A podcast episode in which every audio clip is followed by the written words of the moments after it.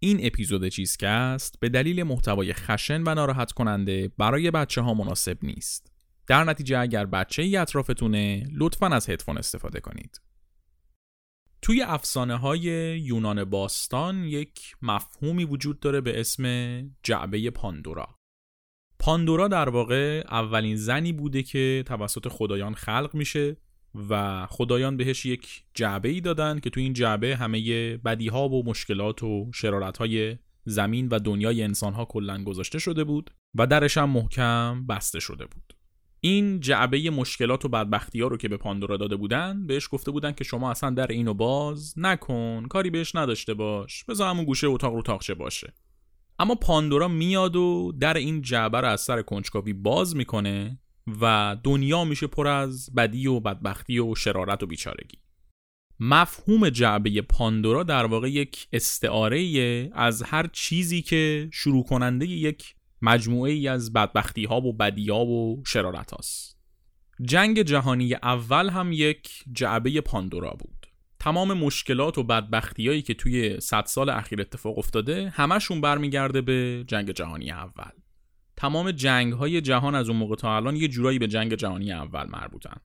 وضعیت امروز خاورمیانه نتیجه تصمیماتیه که آخر جنگ جهانی اول گرفته شد. جنگ جهانی دوم هیتلر هولوکاست اینا همش به خاطر جنگ جهانی اول بود. اما بین همه این اتفاقایی که افتاد بین همه این چیزایی بدی که بعد از جنگ جهانی اول به وجود اومد یک چیزی هم به وجود اومد یک چیزی اختراع شد که این همونطور که خودش جزء طبعات جنگ جهانی اول بود یک عامل تاثیرگذاری شد برای تمام نسل‌های بعد از خودش و اون سلاح شیمیایی بود. یه جورایی انگار جنگ جهانی اول جعبه پاندورای جنگ و سیاست و اقتصاد و این چیزا بود و سلاح شیمیایی هم جعبه پاندورای علم بود. سلام. به قسمت 17 همه چیز که است خوش اومدین. تو این پادکست من ارشیا برای شما از تاریخ چیزها میگم. چیزایی که زمانی استفاده نمی کردیم امروز استفاده می کنیم و شاید در آینده هم ازشون استفاده بکنیم.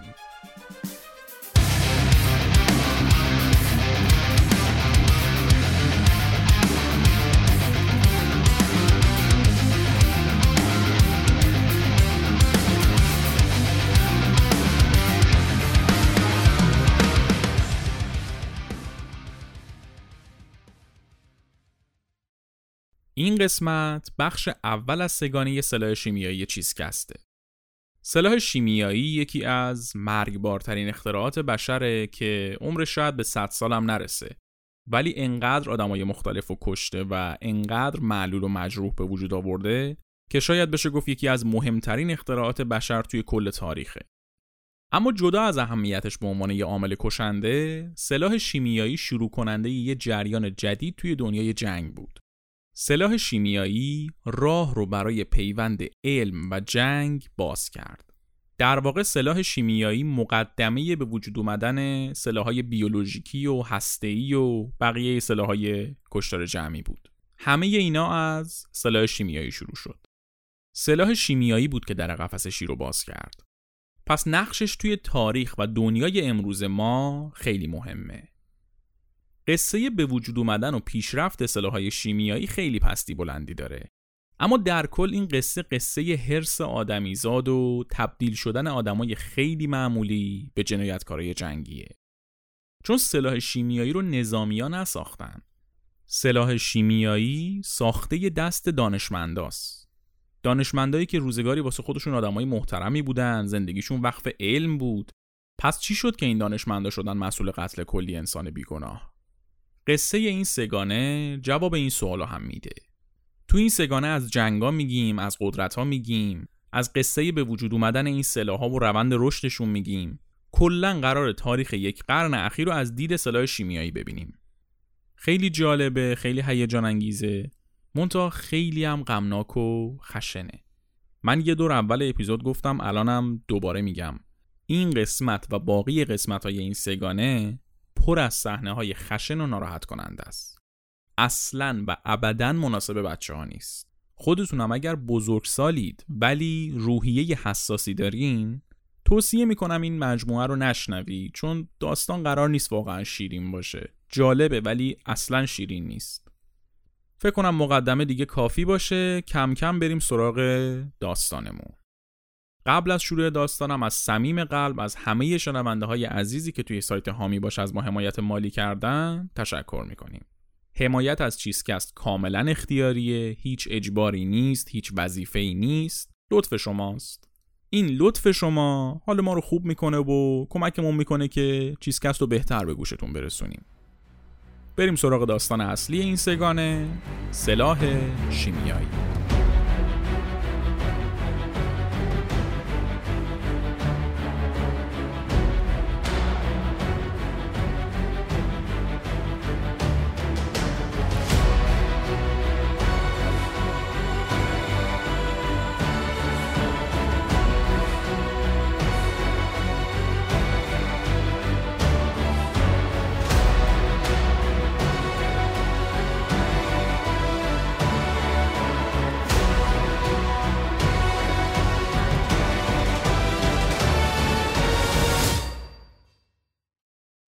از وقتی بشر قدرت رو شناخت دنبال راه های مختلف برای کشتن دشمناش بود.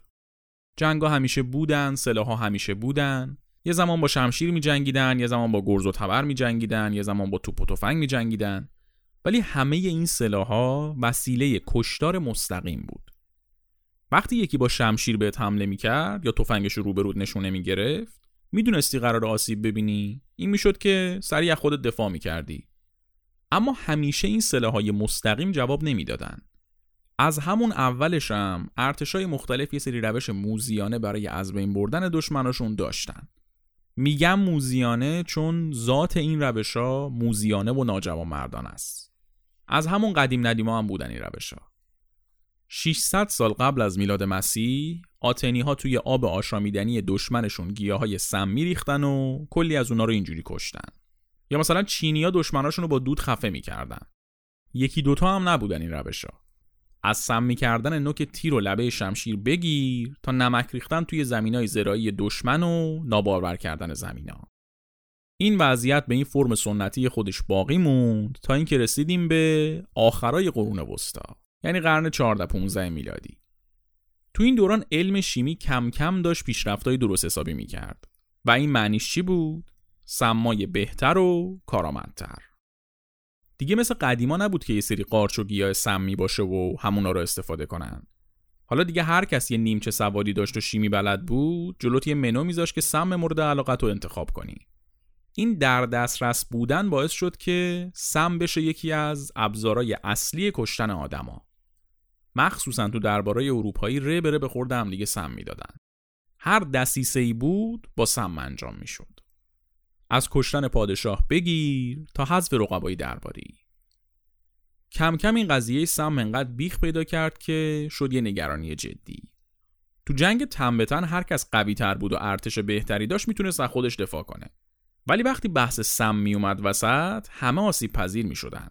یه آدم دونپایه تو آشپزخونه دربار یا یه خدمتکار خیلی ساده می‌تونست با چند قطره سم تو غذا پادشاه قدرتمند یه مملکت رو کله پا کنه.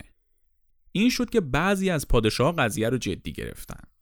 مثلا هنری هشتم پادشاه انگلستان یه سری معمور قسم خورده داشت که اینا گشت می‌زدن تو دربار هر کس که سم داشت یا تو غذا داشت سم میریخ رو می‌گرفتن مستقیم مینداختنشون تو دیگ میجوشوندنشون تا بمیرن. البته همه کشورها انقدر جدی با قضیه برخورد نمی‌کردن. هر کشوری سیاست خودش رو داشت درباره سم. مثلا تو همین ایران خودمونم تا آخر عصر احمدشاه قهوه قجری می‌دادن به خورده دشمنا و مخالفاشون. قهوه قجری هم به قهوه هایی می‌گفتن که توش سم میریختن. ولی خب مسلما اون کسی که داشت قهوه رو می‌خورد نمی‌دونست که توش سمیه. منتها به قهوه سمی که برای کشتن آدم استفاده می‌شد می‌گفتن قهوه قجری. این استفاده انفرادی سم ادامه پیدا کرد تا اینکه دنیا کم کم شروع کرد به صنعتی شدن. با صنعتی شدن دنیا ابزار جنگ مدرن شد. تفنگ اختراع شد توپای جنگی مدرن اختراع شد. کم کم جنگا از اون حالت تن در اومدن و جنگ سنگری مد شد. تو همین دوران بود که ایده استفاده از سلاح شیمیایی توی اولین جنگ تمام مدرن تاریخ مطرح شد. چه جنگی؟ جنگ داخلی آمریکا.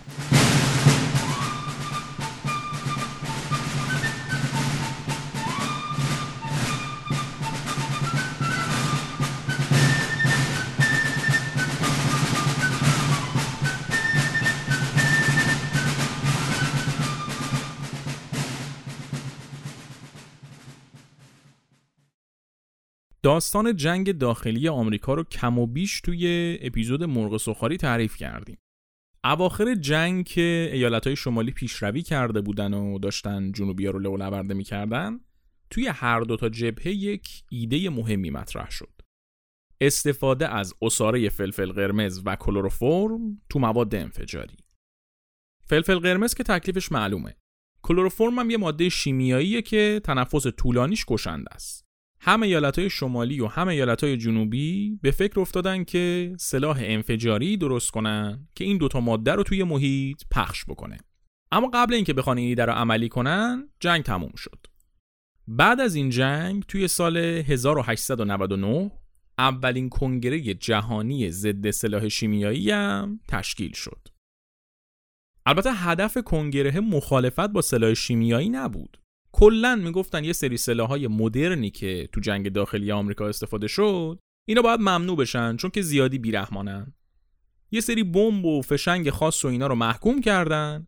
بین اینا هم اون محفظه هایی که گاز شیمیایی توش ریخته می‌شد تا تو محیط پخش بشه هم ممنوع شد. تقریبا اکثر کشورهای مهم دنیا جز خود آمریکا این ممنوعیت ها رو قبول کردن. دیگه همه فکر می‌کردن که یه بار برای همیشه تکلیف این سلاح ترسناک شیمیایی روشن شد و دیگه قرار نیست دردسرش داشته باشن اما تجربه و تاریخ نشون داد نه تنها این کنگره آخرین کنگره ای نبود که برای ممنوع کردن سلاح شیمیایی برگزار شد بلکه تا سالهای سال هی کنگره ها تشکیل می‌شد و محکوم و ممنوع می‌کردن ولی کک هیچ کسی هم نمیگزید از همون عواست قرن 19 توی اروپا یک التهاب عجیبی داشت شکل می گرفت. سالهای سال بود که جنگ به معنی واقعی جنگ تو اروپا به وجود نیامده بود. از طرف دیگه اختلاف بین ابرقدرت‌های اروپایی داشت عجیب غریب می‌شد. امپراتوری عثمانی و اتریش مجارستان دو تا امپراتوری بودن که از چند تا کشور و ایالت تشکیل شده بودن که مردمشون از لحاظ نژاد و فرهنگ و همه چی با هم دیگه فرق داشتن و خیلی از این مردم هم می‌خواستن سر به تن حکومت مرکزیشون نباشه. مثلا حکومت عثمانی یا خلافت عثمانی یک حکومت ترک بود. ولی عراق یا مثلا سوریه که عرب بودن هم توش بودن و اصلا هم از این که جزء حکومت عثمانی بودن خوشحال نبودن. یا مثلا از اون ور تو اتریش مجارستان اوکراینیا و رومانیا مدام با حکومت مرکزی درگیر بودن. بعد از اون طرف کلی هم از ایالتهای اتریش مجارستان تونسته بودن به کمک روسیه مستقل بشن و از امپراتوری جدا بشن. در نتیجه اتریش مجارستان جدا از درگیری داخلی با روسیه هم مشکل داشت. این درگیری های داخلی و خارجی دوتا امپراتوری بزرگ داشته باشیم؟ بعد از اون طرف بین ابرقدرت های اروپا هم به دبستون خطرناکی داشت می‌شد. امپراتور آلمان که بهش می‌گفتن قیصر این مدام با خودش می‌گفت آقا اصلا مگه ما چیمون از این همسایه هامون کمتره؟ این فرانسه و بریتانیا هر کدوم این و اونور دنیا کلی مستعمره دارن ما عقب موندیم از اینا. همه مقامات و آدم حسابی های مملکتشون تحصیل کرده ی آلمانن. بعد ما که اینا رو آدم کردیم موندیم یه گوشه. هر چی زمین و مستعمره بوده اینا قبضه کردن. البته اینا افکار قیصر ها راست و دروغش پای خودش. قیصر آلمان شدیداً دنبال این بود که هر جوری شده خودشو به این لیگ استعمارگرا و ابرقدرت ها برسونه و حق آلمان رو از حلقومشون بکشه بیرون. این از آلمان. از اون طرف فرانسه یک بخشی از قلمروش که آلمان ازش گرفته بود و می‌خواست هر جور شده پس بگیره از آلمان. کلا هم فرانسه و آلمان دشمن دیرینه قسم خورده همدیگه بودن. بعد از یه سمت دیگه بریتانیا شدیدا نگران آلمان بود.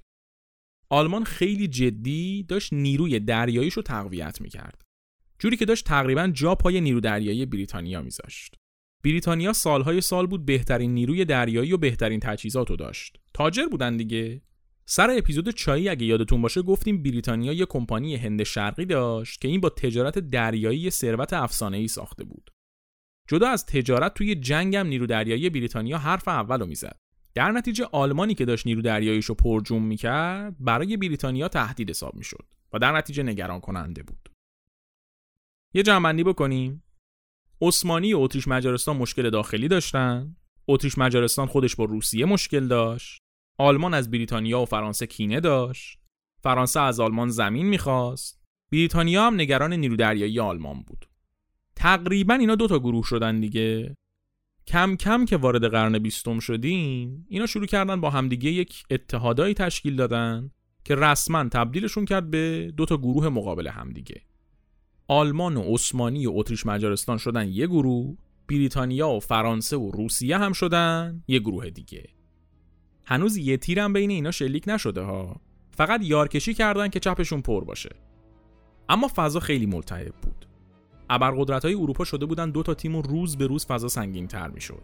همه می‌دونستن یه جنگ خیلی بزرگ تو راهه. انگار یه اتاق دربسته داشته باشی که توش پر از گاز قابل اشتعال باشه و هر دقیقه مقدار گاز بیشتر بشه. وقتی این همه گاز تو اتاق باشه فقط کشیده شدن یک کبریت کافیه تا همه چیز منفجر بشه.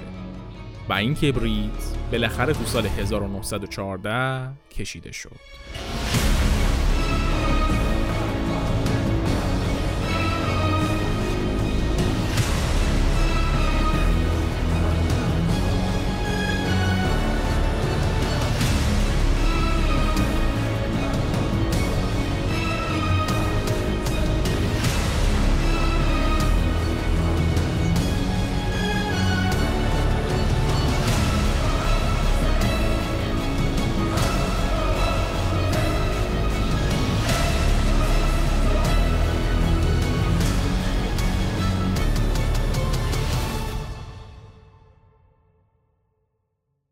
امپراتوری اتریش مجارستان یک منطقه‌ای داشت به نام سارایوو.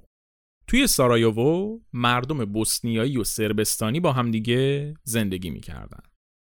اینا هم مثل باقی قومیت های زیر سلطه اتریش مجارستان شدیداً با حکومت مرکزی مشکل داشتن و یه تنفر شدیدی کلا داشتن نسبت به حکومتی ها.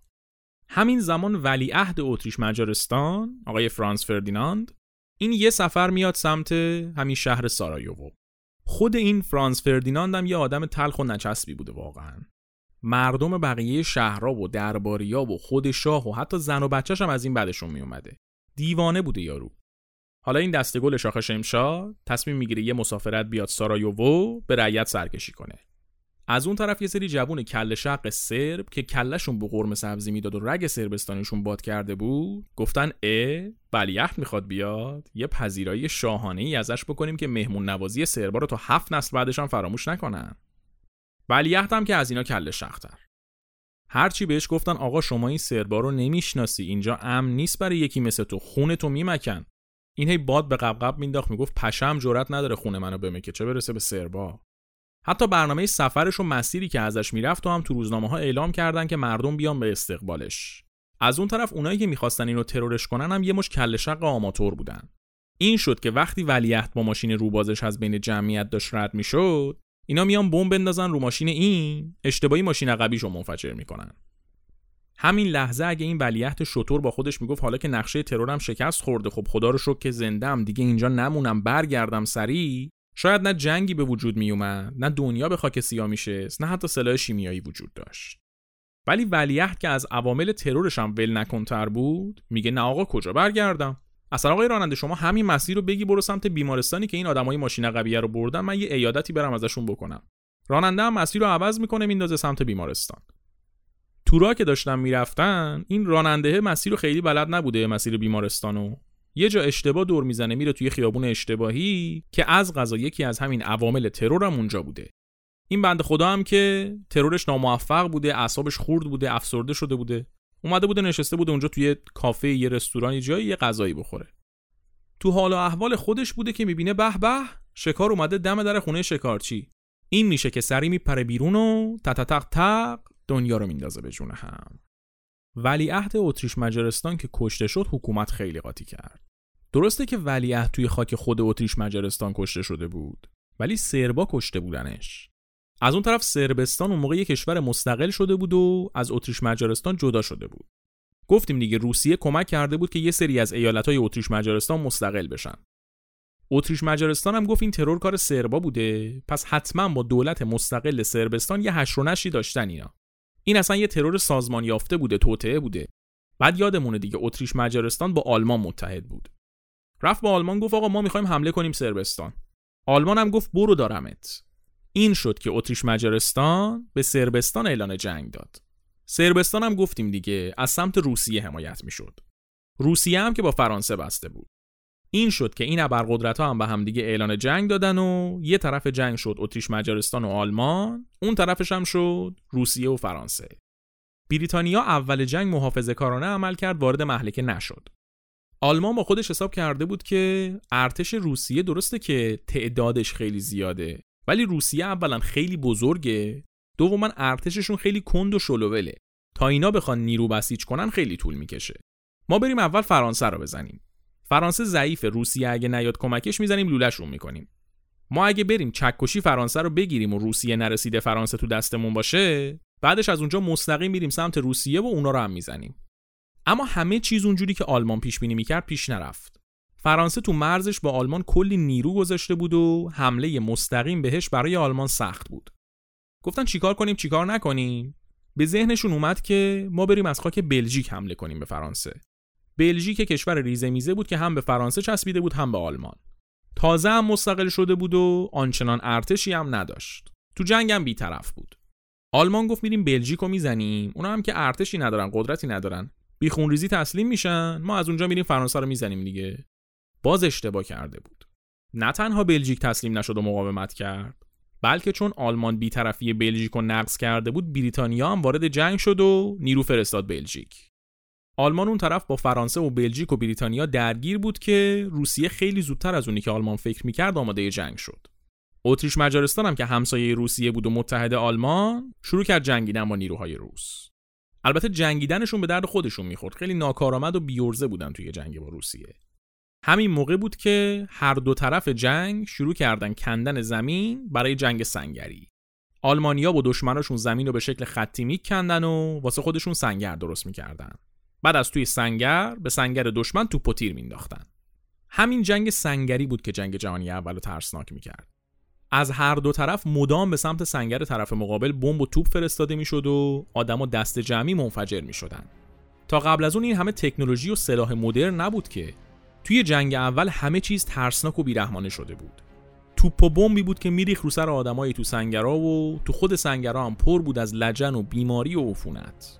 وضعیت سنگرا فاجعه بود. یعنی شما اگه با توپ و تیر دشمن نمیمردی قطعا به خاطر بیماری و آب سمی و عفونت میمردی. توی جنگ سنگری مدام دو طرف رو سر همدیگه بمب مینداختن تا بالاخره یکی از طرفها از سنگر میومد بیرون تا مستقیم حمله کنه و اکثرشون هم با رگبار گلوله طرف مقابل کشته می‌شدن. جنگ جهانی اول صحنه جنایت چند تا ابرقدرت بود که جون آدما براشون ذره اهمیت نداشت و دسته دسته آدمای بیگناه توی این ماشین کشتار تیکه و پاره می‌شدن.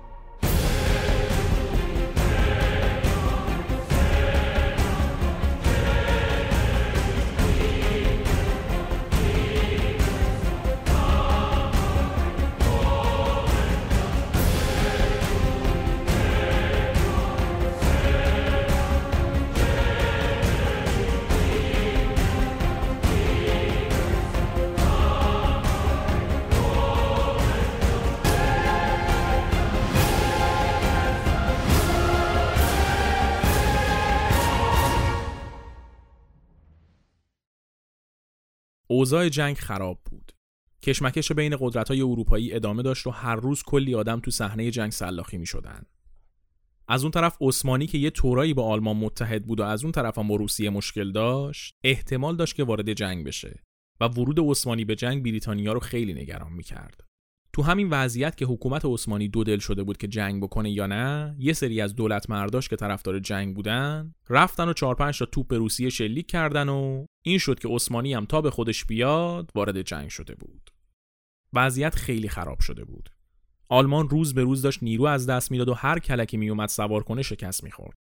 واقعا قیصر آلمان جنگ و با بازی اشتباه گرفته بود. فقط فرقش با بازی این بود که به جای مهره داشت با آدما بازی می‌کرد. یه نمونه از اشتباهات آلمانیا رو بذاریم بگم براتون. اینا میان یه سری جاسوس میفرستن افغانستان که رهبر دینی افغانستان رو تحریک کنن که حکم جهاد بده بر ضد بریتانیا. بعد این جاسوسایی که خیر سرشون باید جوری با مردم افغانستان قاطی می‌شدن که اصلا معلوم نشه جاسوسن رفتن ابلهانه ترین کار ممکن رو انجام دادن. دوره هم جمع شدن و تا خیرخیره مشروب خوردن و مست و پاتیل گشتن تو شهر. شما فکر کن یارو اومده وسط یه کشور مسلمون که به وسیله مسلمون بودنشون تحریکشون کنه حکم جهاد بدن؟ بعد نمی‌دونه نباید الکل بریزه تو اون شکمش. خلاصه که آلمان داشت بدجور خرابکاری می‌کرد. برنامه آلمان جنگ چکشی و گازنبوری بود. اصلا برای جنگ سنگری حاضر نبودن. آلمان رسما داشت تو جنگ سنگری له می‌شد. قیصر که شرایط رو می‌دید از هر ایده ای که بتونه تو جنگ جلو بندازتشون استقبال می‌کرد. تأکید می‌کنم از هر ایده ای بین این آدمایی که ایده می‌دادن یه شیمیدان یهودی هم بود به اسم فریتز هابر. حالا چرا به یهودی بودنش اشاره کردم؟ چون یکی از دلایلی که هابر خودش رو انداخت وسط داستان جنگ همین یهودی بودنش بود. توی آلمان اون دوران یهودیا جایگاه خوبی نداشتن. فکر نکنین این یهودی ستیزی توی آلمان فقط مال دوران هیتلر بوده. کلا همیشه آلمانیا از یهودیا خیلی خوششون نمی اومده سال 1902 حتی هابر دینش رو تغییر میده مسیحی میشه. ولی در هر صورت به شکل یک یهودی بهش نگاه می‌شده چون نژادش در هر صورت یهودی بوده. این آقای هابر تمام زورش رو می‌زد که ثابت کنه به عنوان یه یهودی می‌تونه آدم مفیدی برای کشورش باشه. ثابت کنه یهودی بودنش تأثیری توی مفید بودنش نداره. از یه طرف دیگه هابر به شدت وطن پرست بود. گفتیم دیگه یه جو ملیگرایی افراطی تو آلمان به راه افتاده بود از قبل از جنگ. هابر هم جز همون ملیگراها بود. تو شرایط جنگ می‌خواست هر کاری که از دستش برمیاد برای کشورش انجام بده. این دوتا عامل یعنی ملیگرا بودن و تلاش برای ثابت کردن اینکه به عنوان یک یهودی می‌تونه آدم خوبی باشه و برای کشورش مفید باشه اینا باعث شدن هابر بیفته به فکر استفاده کردن از علمش برای کمک به آلمان توی جنگ. افتاد به فکر ساختن همون چیزی که تراژدی جنگ جهانی اول و از اونی که بودم غمناکتر کرد. سلاح شیمیایی. اما هابر واقعا فکر نمی‌کرد داره جنایت می‌کنه. هابر یه شیمیدان برجسته و محترم بین المللی بود. حتی یه فرایندی اختراع کرده بود که می‌شد باهاش آمونیاک صنعتی تولید کرد. اسمش فرایند هابر بوشه. این هنوزم توی علم شیمی کاربرد داره. و هابر اصلا به خاطر اختراع این فراینده نوبل شیمی برنده شد. پس هابر یه آدم شیطان صفتی نبود که مستقیم از جهنم اومده باشه تا دنیا رو به نابودی بکشه. هابر هم یه آدم معمولی بود مثل بقیه آدما. ولی امان از اون روزی که تعصب جلوی انسانیت رو بگیره. هابر تصمیمش رو گرفته بود. از نظر اون دشمنای آلمان دشمن بودن و باید از بین می‌رفتن. با خودش فکر نمی‌کرد که اونا هم آدمن اونا هم خانواده دارن اونا هم تحت امر دولتاشونن خودشون که با اختیار خودشون نیومدن به جنگن. دشمن دشمن بود براش. این تصور دشمن دشمنه توی صحنه جنگ البته باید وجود داشته باشه. اگه نباشه که اصلا دشمن میاد می‌گیره همه چیو. ولی یه فرقی هست بین اینکه شما وسط جنگ تفنگ به دست بخوای به دشمن تفنگ به دست شلیک کنی با اینکه صدها نفر رو بدون اینکه خبردار بشن چه بلایی داره سرشون میاد بکشی. اما هابر براش مهم نبود. می‌خواست آلمان پیروز جنگ باشه به هر قیمتی که شده. شبانه روز کار کرد تا بتونه یه بمب شیمیایی عالی برای ارتش آلمان بسازه.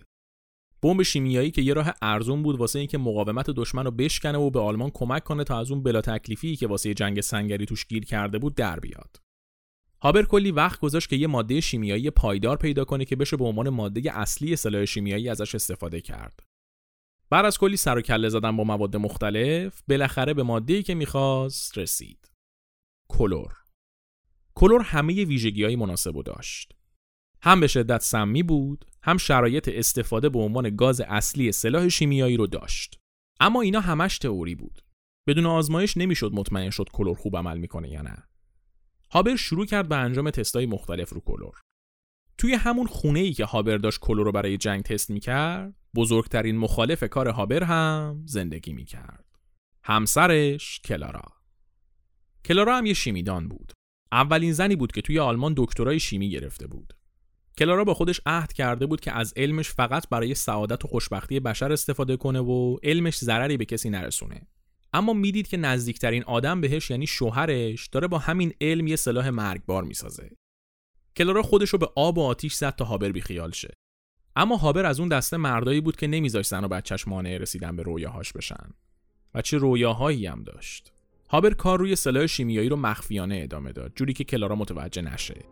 تا اینکه یه شب از توی آزمایشگاهش یه صدای انفجار شدید اومد. کلارا از پنجره خونهشون می‌تونست آزمایشگاه رو ببینه. دید که مردم دور جسد یه مرد حلقه زدن. بدو بدو اومد بیرون و دید دوست و همکار قدیمیش که خودش به هابر معرفیش کرده بود رو زمین افتاده و داره با زجر نفسهای آخرش رو می‌کشه. بله. یه انفجار توی آزمایشگاه باعث شده بود گاز کلور بره تو ریه های این مرد رو از نفس بندازتش. کلارا سریع خودش رو رسون بالای سر مرد و سعی کرد کمکش کنه. یقه پیرنش رو باز کرد سرش رو بالا گرفت. هر کاری که فکر می‌کرد شاید کمک کنه انجام داد. ولی کار از کار گذشته بود. اون شیمیدان جوون جلوی چشمای کلارا آخرین نفساشو به سختترین شکل ممکن کشید و روی زمین جون داد. سلاح شیمیایی اولین قربانی خودش رو گرفته بود.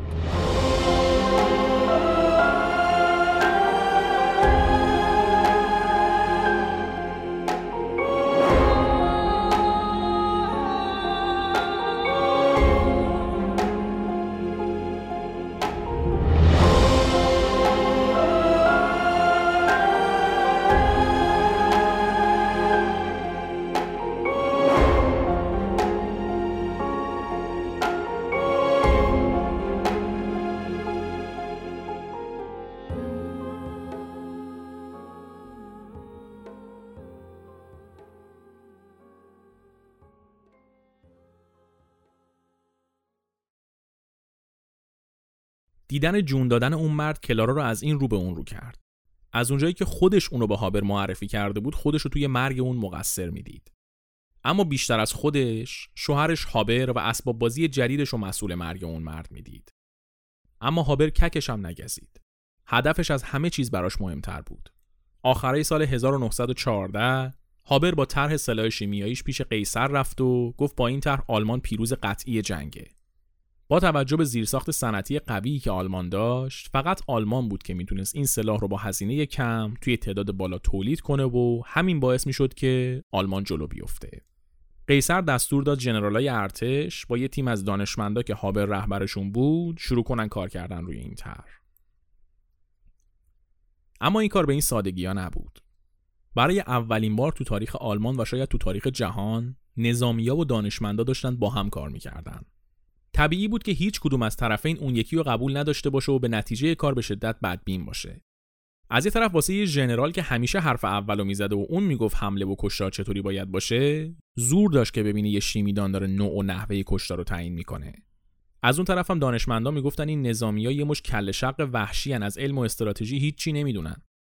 حالا این وسط که اینا با هم کشمکش دارن، آلمان هم توی جنگ گیر کرده، نه راه پس داره نه راه پیش. از یه طرف هم آلمان اون عهدنامه استفاده نکردن از سلاح شیمیایی که گفتیم بعد جنگ داخلی آمریکا بود و امضا کرده. و اگه قرار باشه از سلاح هابر استفاده کنه باید بزنه زیر یه معاهده بین المللی شرایط سخت شده بود ولی وقتی واسه طرف کردن نمونده بود. بالاخره اوایل سال 1915 اولین تستای نظامی سلاح شیمیایی هابر انجام شد و تولید و استفادهش توی جنگ و گذاشتن تو دستور کار. ماه آپریل 1915 هابر با لشکر آلمان رفت تا اولین استفاده جنگی سلاحش رو مدیریت کنه. لشکر آلمان کپسولای گاز کلور رو توی جهت باد چیدن. وقتی دیدم باد جهتش مساعده، گاز کلور رو آزاد کردن. باد گاز سمی کلور رو برد سمت لشکر ده هزار نفری فرانسه که از همه جا بیخبر تو سنگرشون نشسته بودن. چند دقیقه بیشتر طول نکشید که لشکر فرانسه بدون اینکه بدونن چه بلایی داره سرشون میاد تک به تک تلف شدن. گاز کلور تا ته ریهاشون رفت و بافت ریهشون رو تیکه پاره کرد. نفسشون به شماره افتاد و جونشون ذره ذره از تنشون بیرون کشیده شد. فقط در عرض چند دقیقه از آدمایی که مدتها با مقاومتشون آلمانیا رو زله کرده بودن فقط جسدای بیجونی باقی مونده بود که تا آخرین لحظه قبل از مرگ وحشت تمام وجودشون رو گرفته بود. اولین کشتار شیمیایی تاریخ با موفقیت انجام شده بود.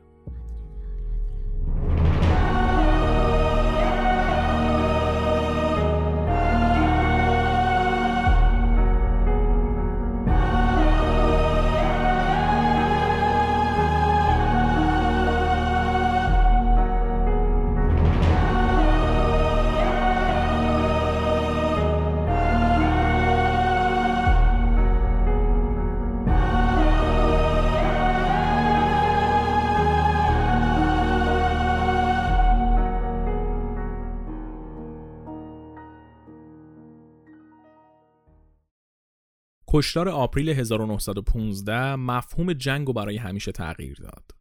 نشون داد علم می‌تونه چقدر ترسناک و کشنده باشه. این اتفاق یه شروع بود برای نسل جدید سلاحها.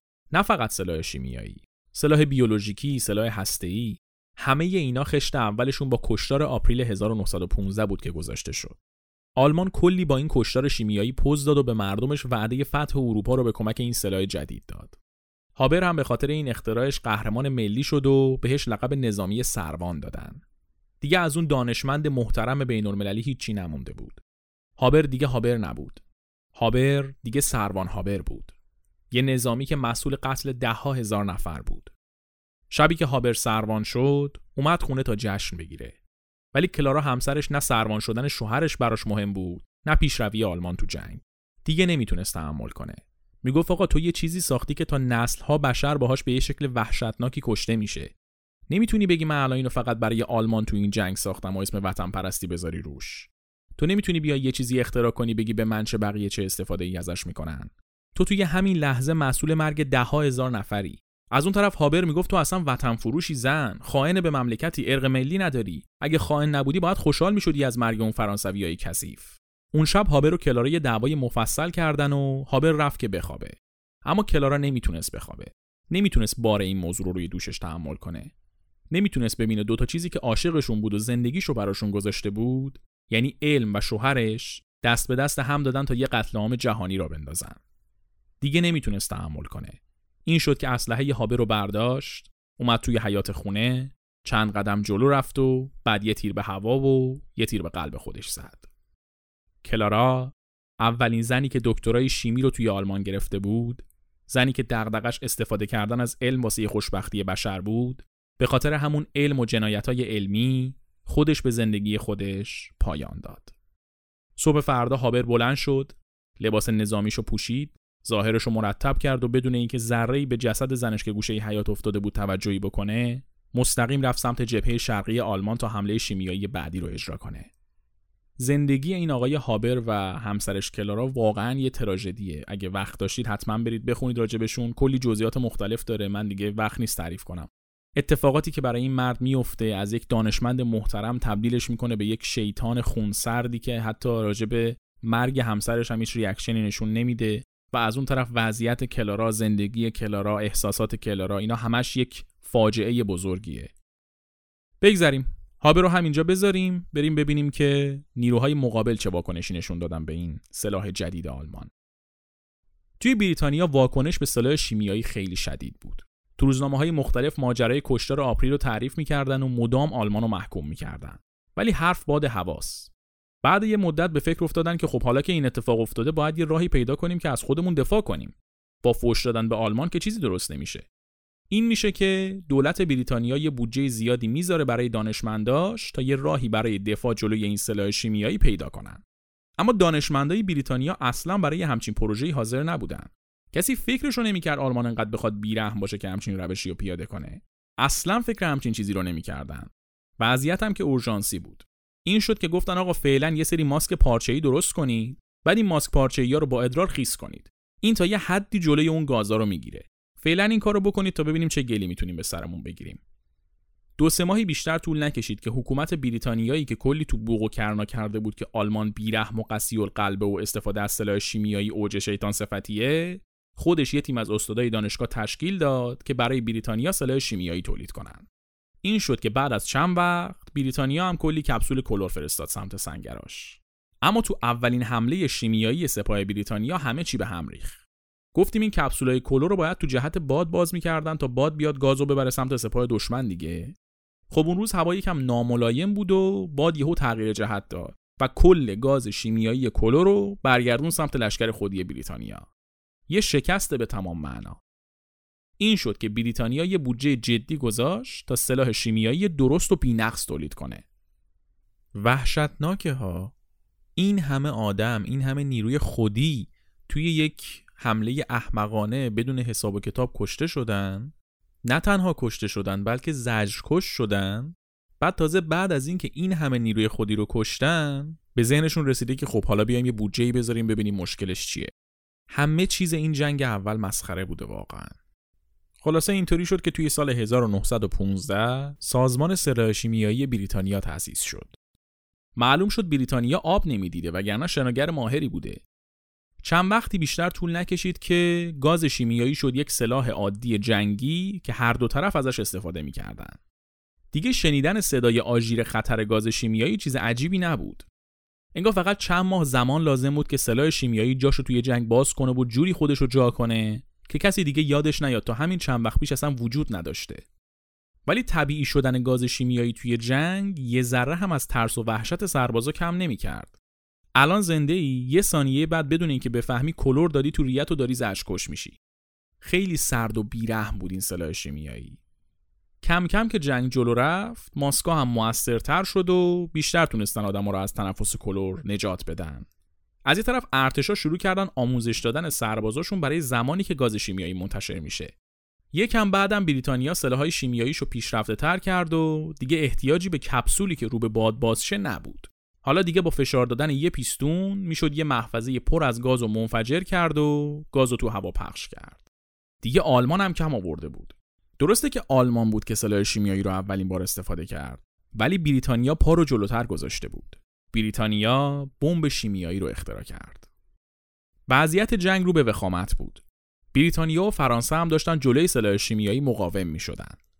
این شد که آلمانیا به فکر افتادن که یه گاز جدید ناشناخته را استفاده کنند ماسکایی که برای کلور ساخته شده بود بی تاثیر بشه و دشمن ندونه با چی طرفه.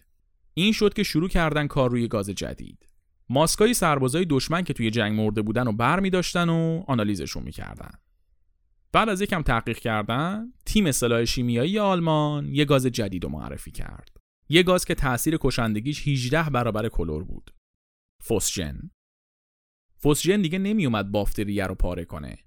میومد توی ریه قربانی کاری می‌کرد که خود ریه مایعی به وجود بیاره که یواش یواش توی ریه زیاد و زیادتر می‌شد و قربانی عملا از داخل غرق می‌شد. واقعا وحشتناک بود تاثیر این گاز. کسی که با فوسژن مسموم می‌شد مرگ خیلی زجرآوری داشت. اولین استفاده رسمی فوسژن تو سال 1917 انجام شد. هیچ کس خبر نداشت آلمان چی تو آستینش داره. هدف اولین حمله فوسژن ایتالیا بود. ایتالیا چند وقتی بود متحد فرانسه و بریتانیا شده بود و نزدیک دو سال بود که نیروهای اتریش مجارستان و پشت مرز نگه داشته بود. دو سال بود که تونسته بودن مقاومت کنن. اما خبر نداشتن چی در انتظارشونه. آلمان اولین محموله فوسژن رو آورد به سمت توپای سنگر اتریش مجارستان دیگه سیستم بمب شیمیایی تکمیل شده بود و می‌شد این توپ جنگی بمب شیمیایی شلیک کرد توپا رو پر کردن و یک به یک شلیکشون کردن ایتالیایی خبر نداشتن چی شده. فکر کردن طبق معمول اتریش مجارستانی ها یه توپی در کردن. اما وقتی ابر سفید فوسژن اطرافشون رو گرفت و آدما دونه دونه روی زمین افتادن و با فریاد و اشک جون دادن تازه فهمیدن چه بلایی سرشون اومده.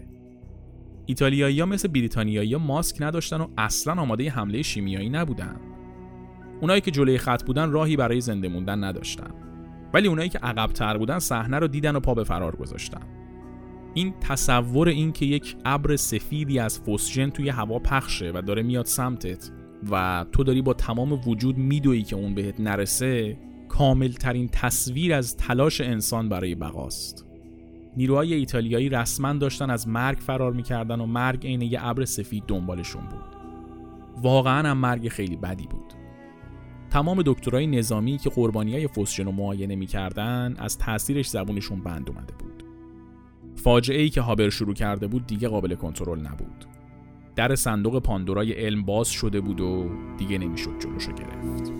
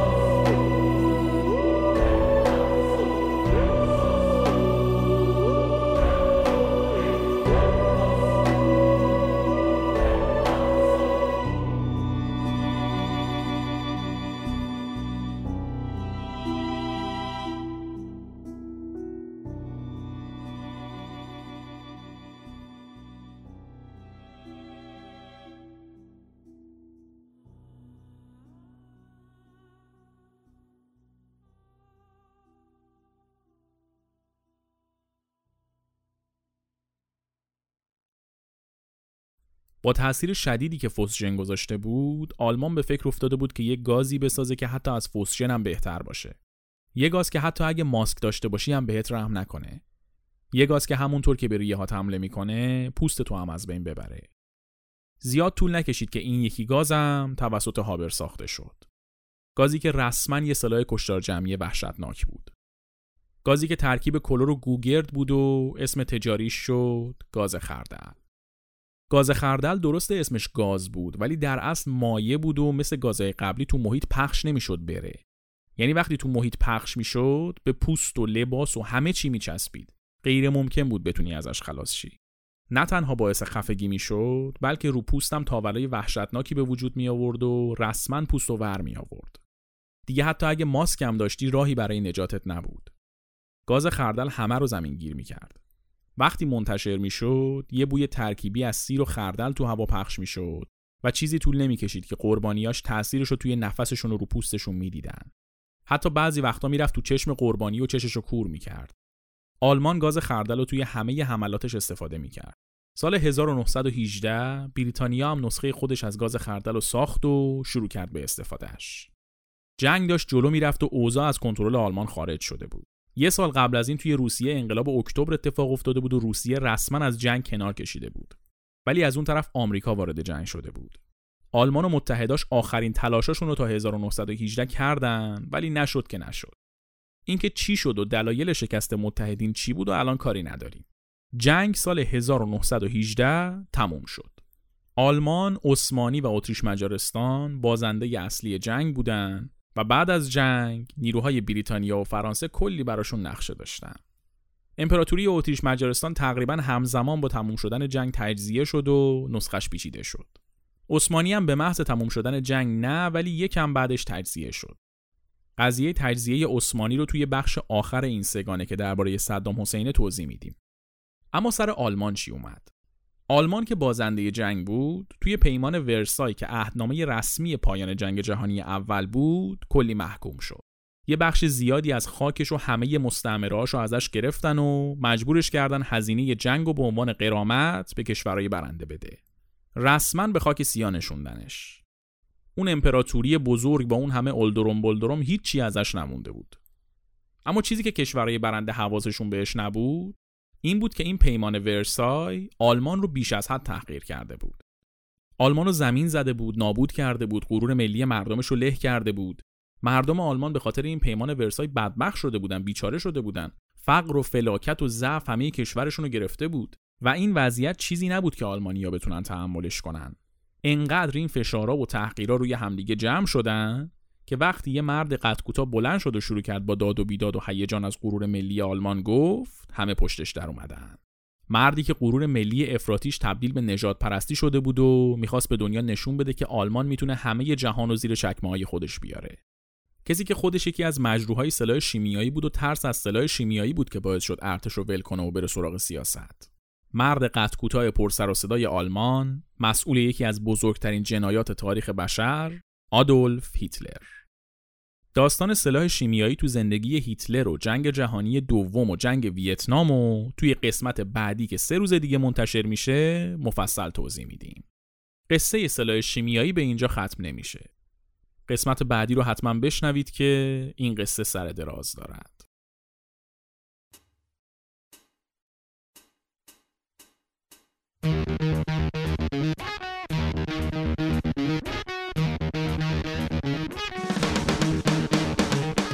که شنیدین قسمت 17 همه چیزکست و بخش اول سگانه سلاح شیمیایی چیزکست بود. واسه شنیدن چیزکست می‌تونین از اپلیکیشن های پادگیر مثل اپل پادکست و کست باکس یا اسپاتیفای استفاده کنید. علاوه بر این همه قسمت های چیزکست با یک قسمت تاخیر روی کانال تلگرام چیزکست هم منتشر میشن.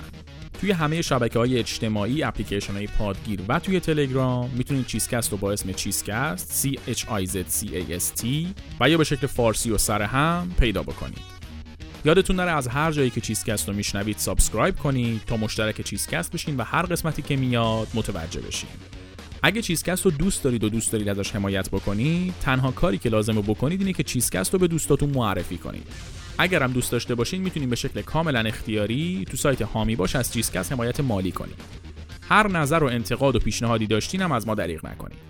واسه نظر دادن هم می‌تونین از بخش کامنت های شبکه های اجتماعی یا اپلیکیشن های پادگیر استفاده کنید همین که می‌تونین از هشتگ چیزکست روی توییتر استفاده کنید برای ارتباط مستقیم با ما هم می‌تونین به cheesecast@outlook.com ایمیل بزنید ممنون از اینکه شنونده چیزکست هستین. منتظر قسمت بعدی این سگانه باشید.